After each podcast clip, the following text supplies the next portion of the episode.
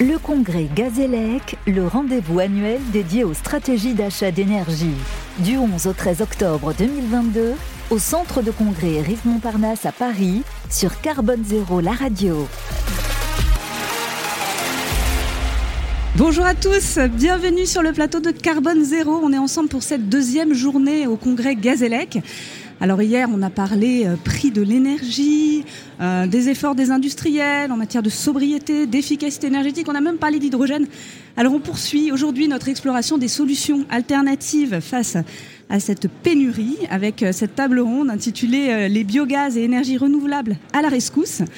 Qu'en est-il en termes d'alternatives solaires, éoliennes, biogaz? Ces alternatives sont-elles en phase avec les attentes du marché? Peut-on construire de façon réaliste euh, sur euh, ces nouvelles solutions? Eh On va poser la question à nos invités réunis en plateau. Merci beaucoup de nous rejoindre.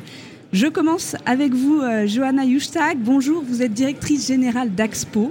Je rappelle qu'Axpo est une société qui a racheté il y a quelques années l'allemande Volkswagen dans le domaine de l'éolien la française Urba Solar, donc dans le domaine du solaire.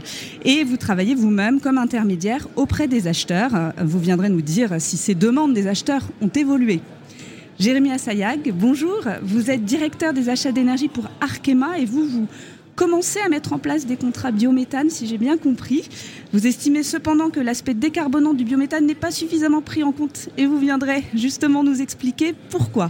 Enfin, Édouard Riblet, bonjour, vous êtes directeur du développement de Carbon Loop. Carbon Loop, c'est une entreprise toute jeune, hein, créée il y a un an, euh, qui s'est lancée, qui propose un nouveau gaz renouvelable, le biochar, que vous produisez à partir de bois, de biomasse. Vous nous, expliquez tout ça, je vois qu'il faudra davantage d'explications. Vous viendrez nous rendre compte de l'état de vos projets dans le contexte actuel.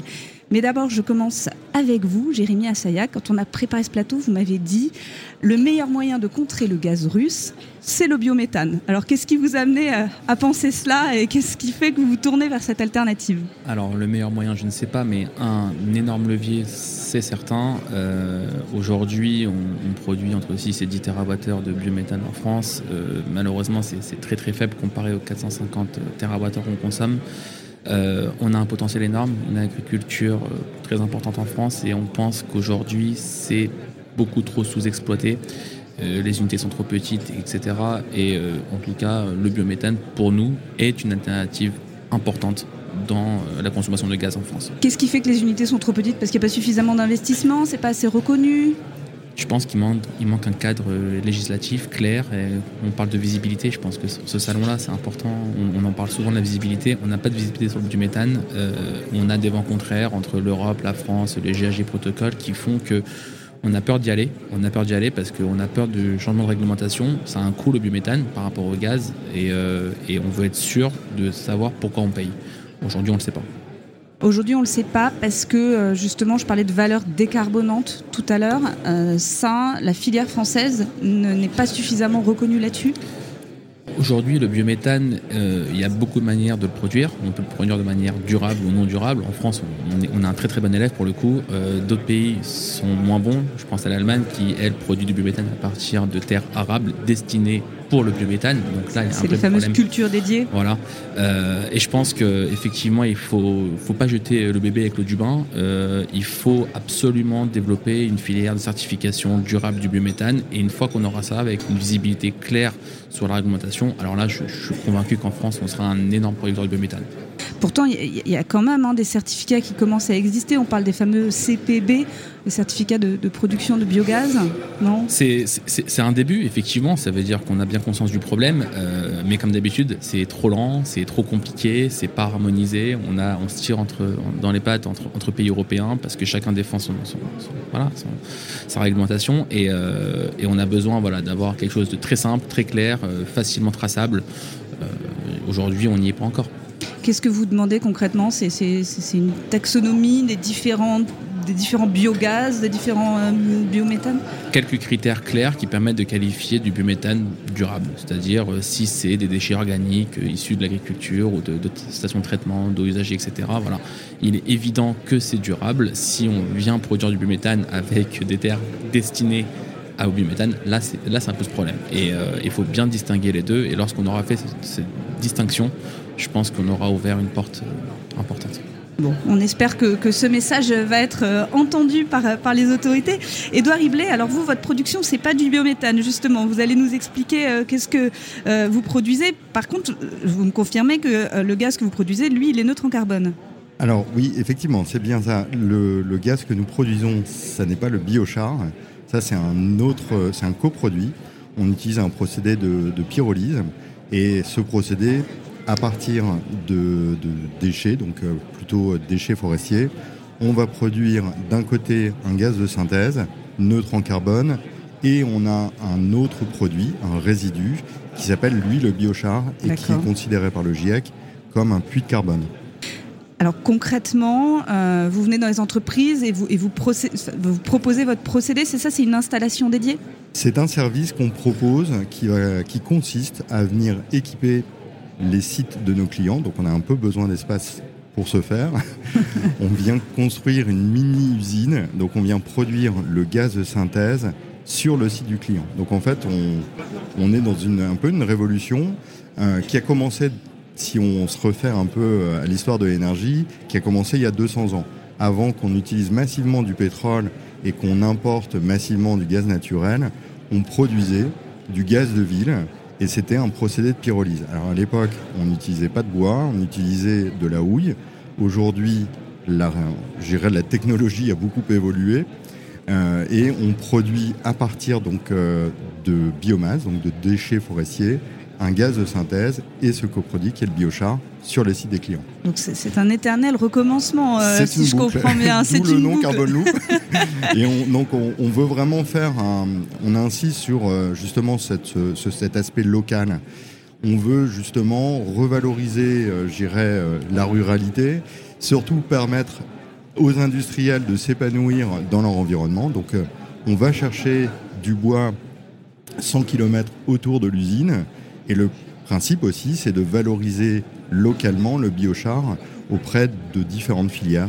il y a 55 usages, donc euh, ça peut bénéficier aux industriels, ça peut aussi bénéficier à des viticulteurs, à des agriculteurs. Et ou des gens qui vont, ou des méthaniseurs aussi, parce que le biochar améliore le rendement des méthaniseurs. Donc, euh, donc être utilisé après en biométhane? Pourquoi pas? Exactement. Vous voyez, on est toujours sur cette notion de boucle.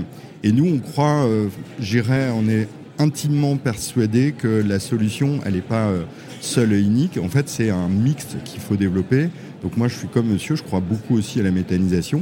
Mm. On est justement euh, aux côtés aussi des, gens qui font du méthane, mais nous, c'est un autre gaz. C'est un, on ne peut pas considérer, ou je crois que ça rentre pas forcément dans la catégorie des biogaz. Par contre, c'est assurément un gaz neutre en carbone.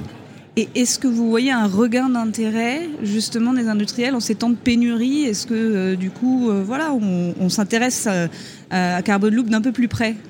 Alors malheureusement, comme toujours, c'est euh, à travers les crises que qu'évoluent, je dirais, non seulement les mentalités, mais qu'apparaissent les solutions ou que réapparaissent des solutions. Il est clair que depuis quelques mois, on a énormément de demandes d'industriels qui souhaitent finalement trouver des alternatives et surtout qui veulent s'inscrire dans des, dans, dans des projets de, de moyen long terme.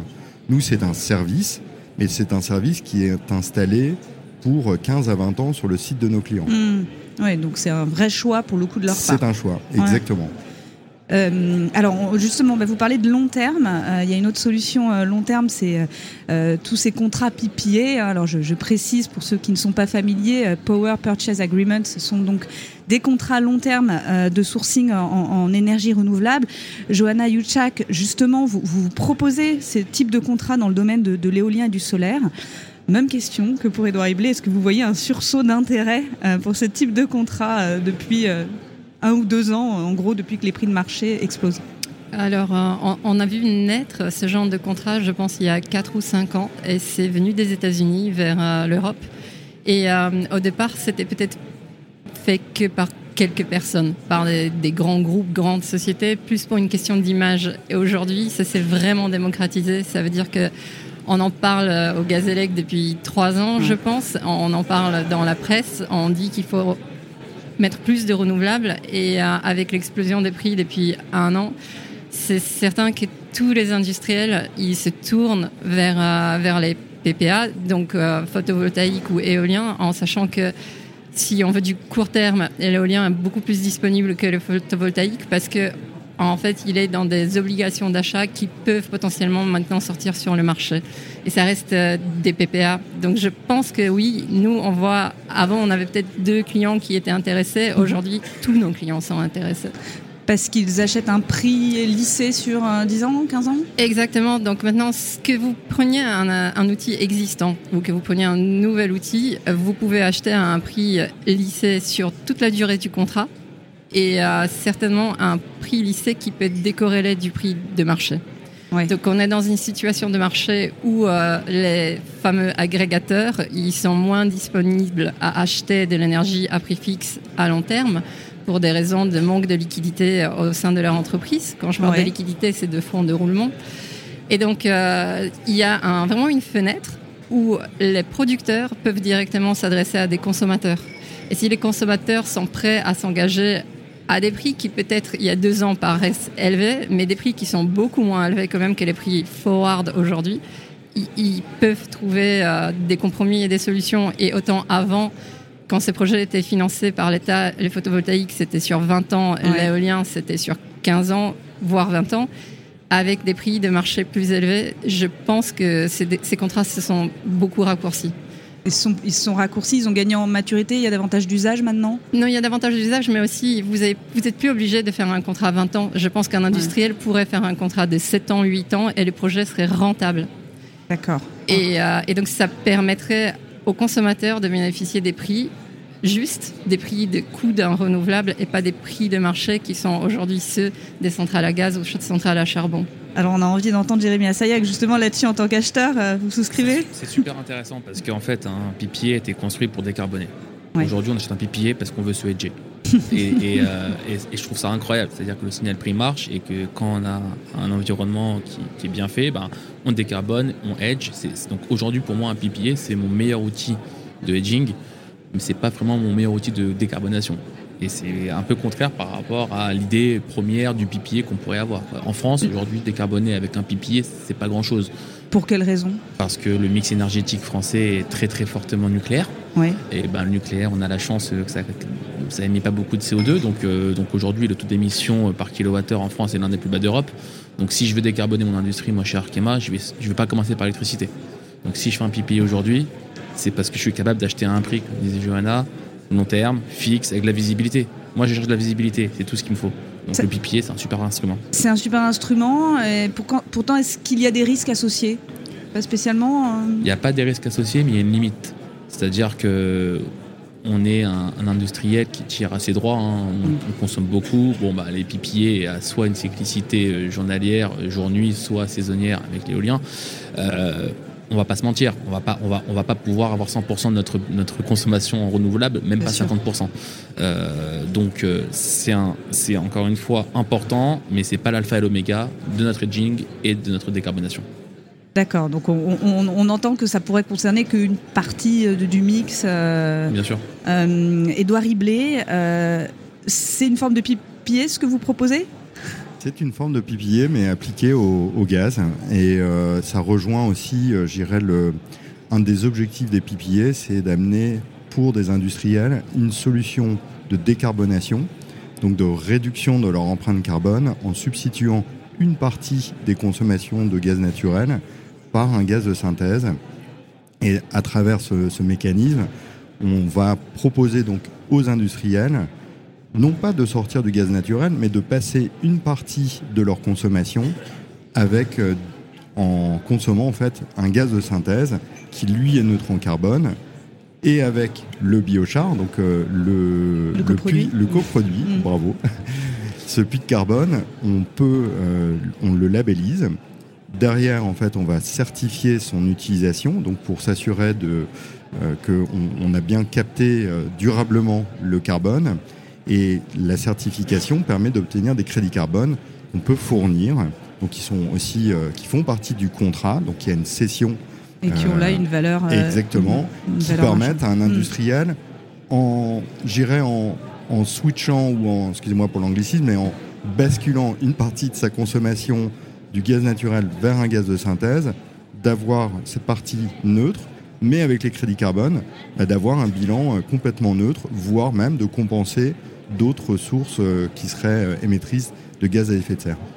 Euh, Johanna vous m'avez dit le, le, le il n'y en aura pas pour tout le monde. Concrètement, quels sont les prérequis pour souscrire ce type de contrat? Il n'y en aura pas pour tout le monde parce que en fait la France ne couvre pas 100% de son besoin électrique en énergie renouvelable. Donc, euh, c'est, je pense, la remarque là était juste. En fait, c'est bien pour couvrir une partie de sa consommation. Mm. Alors il y a peut-être quelques grosses sociétés qui vont se dire non moi je vais être 100% renouvelable, mais je pense que c'est beaucoup plus. Jérémy Assayag pas l'air d'être convaincu. Non, non, non, mais je, parle à des sociétés comme Google par exemple. Ah c'est des, gens qui n'ont pas un outil industriel et qui sont un peu insensibles au prix. Mm. Mais euh, et donc ils, font vraiment ça pour une question d'image. Les gens qui font ça pour une question d'image, ils peuvent se le permettre. Ils sont pas nombreux. La majorité des consommateurs d'énergie, ils sont quand même sensibles au prix. Et aussi, on a quand même parlé des risques. Il y a des risques qui sont associés au PPA, c'est cette intermittence. C'est aussi un engagement de prix quand même à terme pour un client industriel. Il y a quand même toujours une question de compétitivité vis-à-vis de ses concurrents. Donc en fait, en s'engageant aujourd'hui sur un prix fixe sur une durée de 10 ou 15 ans, si vous le faisiez pour l'entièreté de votre consommation, vous vous rendez euh, un peu à la merci des mouvements du prix sur le marché. Si le marché était amené à baisser dans 2 ans, 3 ans, 5 ans, bah, vous pourriez vous retrouver avec un prix qui est trop On cher. On est enfermé sur un prix. Exactement. Hmm. Donc en fait, il faut. Je pense que c'est juste de le faire sur une partie de sa consommation. D'accord. Donc 10%, 20%, 30%. Au-delà, il faut quand même rester aussi exposé au marché. Il faut aussi garder en tête qu'on a le système d'arène en France qui permet aussi de bénéficier d'un prix très compétitif sur une partie de sa consommation. L'AREN, euh, voilà, je, le rappelle, hein, l'accès à, l'énergie nucléaire, à l'électricité nucléaire euh, de, l'opérateur EDF. Euh, il doit ribler. Est-ce qu'il y a des prérequis par rapport à est-ce que l'industriel doit produire à hauteur d'un certain seuil de, ou plutôt doit consommer à hauteur d'un certain seuil, pardon? Tout à fait. Il y a quelques prérequis, parmi lesquels, alors, on a besoin d'espace parce que, comme je vous l'indiquais, on vient construire où on vient installer en fait un équipement. Donc euh, on doit pouvoir avoir aussi sur place non seulement cet équipement, mais euh, la capacité à stocker un peu de biomasse et euh, stocker aussi le coproduit, le biochar, et surtout faire manœuvrer en fait les camions qui vont gérer toute cette logistique. Donc on a besoin de 500 à 1000 mètres carrés pour une installation. Et alors pour une fois, on a aussi un caractère, on a besoin d'avoir un certain seuil de consommation journalière et surtout, on a un système, nous, qui n'est pas intermittent. C'est assez rare dans les énergies renouvelables. Donc, c'est suffisamment rare pour que ça soit mis en avant. On est sur un procédé thermique, parce que la pyrolyse, c'est de la thermie. Et on va fonctionner sur, euh, j'irais, 7500 heures à 8000 heures. Donc, nous, on va agir en fait sur un talon de consommation et donc le seuil minimum pour agir avec efficacité, c'est de pouvoir traiter. Donc nous, on va fournir 20 MWh jour. Et donc, on va être. Une régularité, euh, c'est important. Euh, Jérémy Assayag, là, je, reviens au biométhane. Qu'est-ce qui peut permettre à la France de passer à l'échelle? Parce que c'est vrai que là, on se parle de 6 euh, ou 7 TWh. Vous avez parlé tout à l'heure de, visibilité. Est-ce qu'il est y a voilà, davantage de, de production qui est attendue dans les années qui viennent? Encore une fois, je pense que l'appel d'air doit venir des politiques. On doit prendre le leadership en Europe sur le biométhane, euh, une bonne fois pour toutes euh, régler son sort, euh, le qualifier, le certifier, et une fois qu'on aura ça, normalement, vu le caractère décarbonant du biométhane et vu le besoin en gaz en France, je pense que naturellement les opérateurs privés iront. On a écouté ce matin à Gazélec le directeur de la stratégie de chez Total, il a dit on va y aller, on va y aller à fond. Ils espèrent 20 TWh, donc 14 en Europe. C'est bien, euh, c'est un début. Euh, voilà, il nous faut euh, une feuille de route claire et l'Europe, pardon, la France en Europe doit prendre le leadership. On est les meilleurs, on doit, on doit le rester.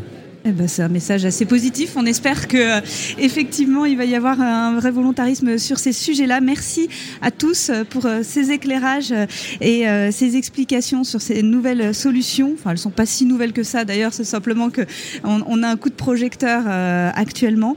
Je rappelle hein, que vous pouvez retrouver le replay de cette émission sur le site de Carbone Zéro.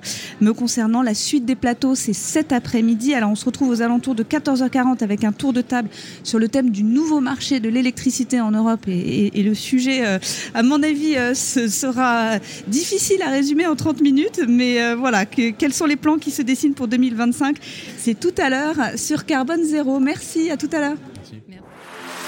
Le congrès Gazélec, le rendez-vous annuel dédié aux stratégies d'achat d'énergie. Du 11 au 13 octobre 2022, au centre de congrès Rive Montparnasse à Paris, sur Carbone Zéro, la radio.